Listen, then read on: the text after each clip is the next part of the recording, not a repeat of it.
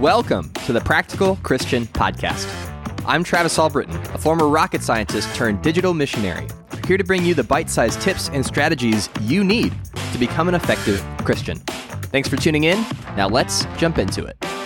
Hey, and welcome back to our four part series on the book of First Corinthians. You are listening to part number three. In the last episode, we talked about the issue of divisions in the church in Corinth, that the disciples there had kind of sectioned themselves off into these different cliques depending on their background and how they related to one another and really the dangers that that you know we can fall into if we're not careful. And we're going to continue learning together as we pick up in 1 Corinthians chapter 8 and we're going to read the whole chapter. It's not a very long chapter, so don't worry about that. And then, like last week, we'll dig into the William Barclay commentary to hear from a Bible scholar his perspective on this chapter and what it means, and then we'll draw some practicals. All right, so let's go ahead and pick up in 1 Corinthians chapter 8, verse 1. Now, concerning food offered to idols, we know that all of us possess knowledge. This knowledge puffs up, but love builds up. If anyone imagines that he knows something, he does not yet know as he ought to know. But if anyone loves God, he is known by God. Therefore, as to the eating of food offered to idols, we know that an idol has no real existence, and that there is no God but one.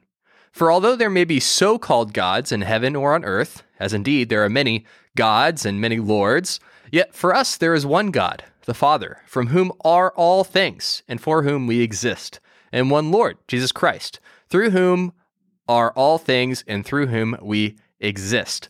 However, not all possess this knowledge. But some, through former association with idols, eat food as really offered to an idol, and their conscience, being weak, is defiled. Food will not commend us to God. We are no worse off if we do not eat, and no better off if we do. But take care that this right of yours does not somehow become a stumbling block to the weak. For if anyone sees you, who have knowledge, eating in an idol's temple, will he not be encouraged if his conscience is weak to eat food offered to idols?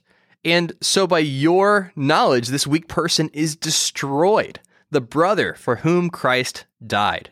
Thus, sinning against your brothers and wounding their conscience when it is weak, you sin against Christ. Therefore, if food makes my brother stumble, I will never eat meat, lest I make my brother stumble. All right, so we don't really have food offered to idols kind of issues anymore, at least in the Western world.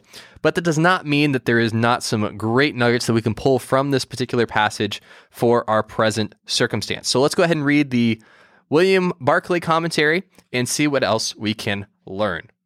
We have seen how it was scarcely possible to live in any Greek city and not to come up against the problem of what to do about eating meat that had been offered as a sacrifice to idols.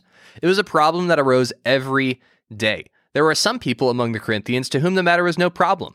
They held that their superior knowledge had taught them that the gods worshipped by so many simply did not exist, and that therefore it was possible for a Christian to eat meat that had been offered to idols without a qualm. In reality, Paul has two answers to that. One does not come until chapter 10, verse 20, in that passage, Paul makes it clear that although he quite agreed that the popular Greek and Roman gods did not exist, he felt certain that the spirits and the demons did exist and that they were behind the idols and were using them to seduce men and women from the worship of the true God. In the present passage, he uses a much simpler argument. He says that in Corinth, there were people who all their lives, up until now, had really believed in the gods of Greece and Rome, and they could not quite rid themselves of a lingering belief that an idol really was something, although it was a false something. Whenever they eat meat offered to idols, they had qualms of conscience. They could not help it. Instinctively, they felt that it was wrong. So, Paul argues that if you say that there is absolutely no harm in eating meat offered to idols, you are really hurting and bewildering the conscience of these people who had a simpler view of the situation. His final argument is that even if a thing is harmless for you, when it hurts someone else, it must be given up. For Christians must never do anything which causes someone else to stumble. All right, I'm going to read that again because that really is the point of this whole passage, and I think it's something that is easy to gloss over. Paul's final argument is that even if a thing is harmless for you, when it hurts someone else, it must be given up. For Christians must never do anything which causes someone else to stumble. And let's continue reading here. In this passage, which deals with something which is far outside our experience, there are three great principles which are eternally valid. Number one, what is safe for one person may be quite unsafe for another. It has been said, and it is blessedly true, that God has his own secret stairway into every heart, but it is equally true that the devil has his own secret and subtle stairway into every heart as well. We may be strong enough to resist some temptation, but it may well be that someone else is not. Something may be no temptation whatever to us, but it may be a violent temptation to someone else. Therefore, in considering whether we will or will not do anything, we must think not only of its effect on us, but of its effect on others as well. Number two, nothing ought to be judged solely from the point of view of knowledge. Everything ought to be judged from the point of view of love. The argument of the Corinthians who are more advanced in their thinking was that they knew better than to regard an idol as anything. Their knowledge had taken them far past that. There is always a certain danger in knowledge. It tends to make people arrogant and to make them feel superior and look down unsympathetically on those who are not as far advanced as themselves. Knowledge which does this is not true knowledge, but the consciousness of intellectual superiority is a dangerous thing. Our conduct should always be guided not by the thought of our own superior knowledge, but by sympathetic and considerate love for others. And it may well be that for their sake, we must refrain from doing and saying certain otherwise legitimate things. And then number three, this leads to the greatest truth of all. No one has any right to indulge in a pleasure or to demand a liberty which may be destructive to someone else. One person may have the strength of mind and, and the will to keep a particular pleasure in its proper place.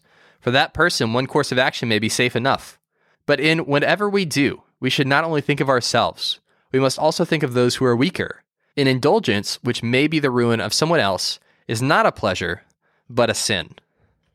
All right, so let's talk about how this applies to us, because this really is like graduate level discipleship. We are moving beyond the black and the white of does Jesus command it or not? And we're starting to get into shades of gray, where Paul even when addressing this very issue, has multiple answers. And depending on who he's speaking to and where they're coming from, he's going to give them a different answer of what the correct, righteous, godly thing is to do. Confused yet?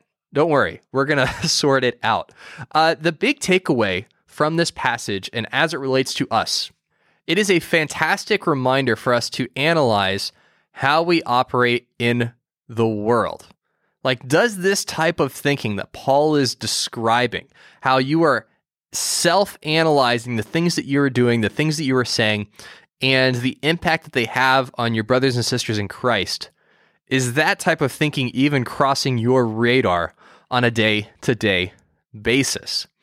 Because this really is the heart of the gospel pouring yourself out, denying yourself for the sake of others.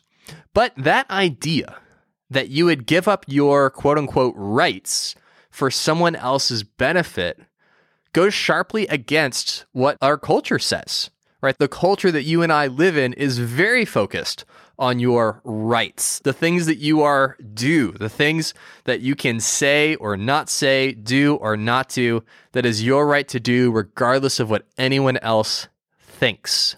This is particularly true when it comes to the Western world and the belief in the individual above all else, right? Not letting anyone trample your rights. And we can often define that idea, your rights as a person or as a citizen of a country, as the things the Bible doesn't expressly prohibit that are given to you by the country that you live in right? So here in the United States, a very popular one is the right that you have to free speech, to be able to say what you want whenever you want. And as long as you're not directly causing harm, like saying fire in a crowded building, then you are protected by the government. And anyone that would assert that you potentially should not say whatever you want whenever you want is an infringement on those rights. And to even suggest that you should consider not saying something for the benefit of someone else is an affront, is, is an insult. Like, how could you take away my right to do that or say that? Is this resonating at all?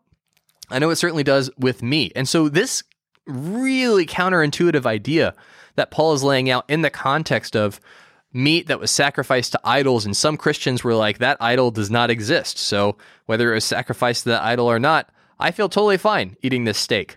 And then other Christians that had just come out of the world. Remember that a lot of the church in Corinth were these Gentiles. They had grown up in this culture of Corinth where it was fair game and you worshiped, you know, Aphrodite and you, you worshiped the, the sensual pleasures of life.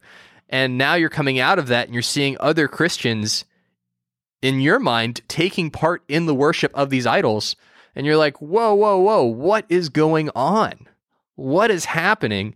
And then feeling that conflict of should I give into my past habits of engaging religiously with the Greek and the Roman gods, or do I devote myself wholeheartedly to the God of the Bible, the God of Christianity. And so you create that unnecessary conflict simply because your knowledge has overridden your desire to love your brothers and your sisters. Does that make sense? So the challenge for us is being willing to give up the things that we can do, that the country you live in gives you the right to do, that normal people would expect you to be able to do, in order to love your brothers and sisters.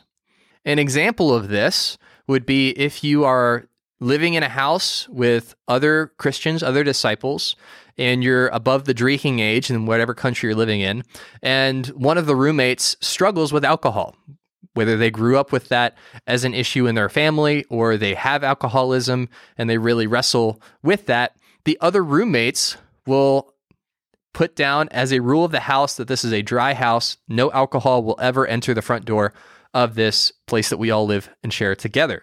Even though the other roommates could be totally fine with alcohol and be able to say no and to stop whenever they need to. But for the sake of that one person for who it is a real struggle, they're like, you know what? We're all going to sacrifice.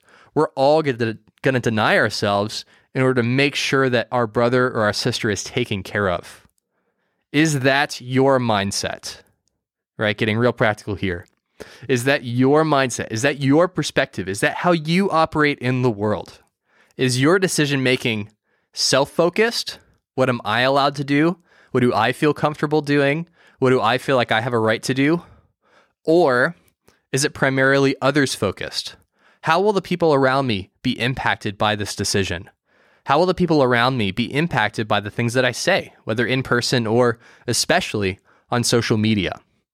How will the people around me be impacted or affected by my decisions? And if you can shift your perspective to that second one, where you are no longer thinking about your rights as a free person in Christ, but rather the obligation of love to your brothers and sisters, to deny yourself for their benefit, that truly is the selfless love that God wants us to have for each other. So while we don't necessarily have to answer the question of is it okay to eat this hamburger that was sacrificed to a foreign idol that doesn't exist, we most certainly need to learn the lesson of having empathy for one another that Paul is really stressing to the church in Corinth. That's it for today. Don't forget to take advantage of this week's free resource by clicking the link in the show notes. And be sure to share this episode with your ministry leader, a person in your small group, or just a friend from church. Thanks for listening to today's episode, and I'll talk to you soon.